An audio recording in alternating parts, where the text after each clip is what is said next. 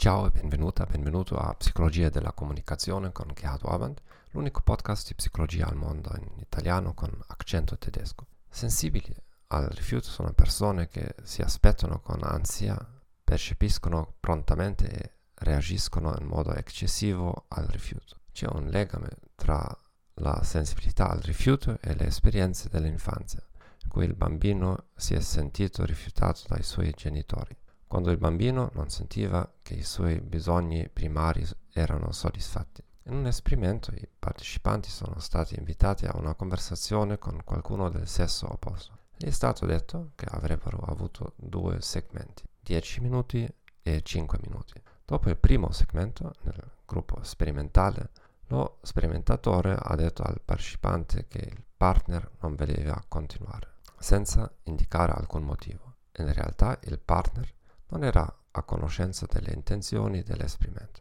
Lo sperimentatore gli ha chiesto di partecipare solo a un segmento di 10 minuti e poi di andarsene. Pertanto il partner non ha rifiutato il partecipante, tuttavia per il partecipante la situazione era ambigua. Nel gruppo di controllo lo sperimentatore ha detto ai partecipanti che c'era una mancanza di tempo, pertanto non potevano continuare con il secondo segmento.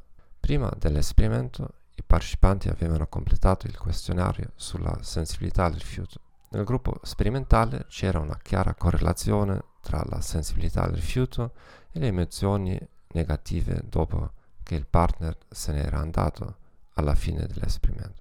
Altre persone sono state facilmente in grado di vedere che i partecipanti avevano emozioni negative. Grazie per aver ascoltato questo podcast, vi auguro una buona giornata e addio.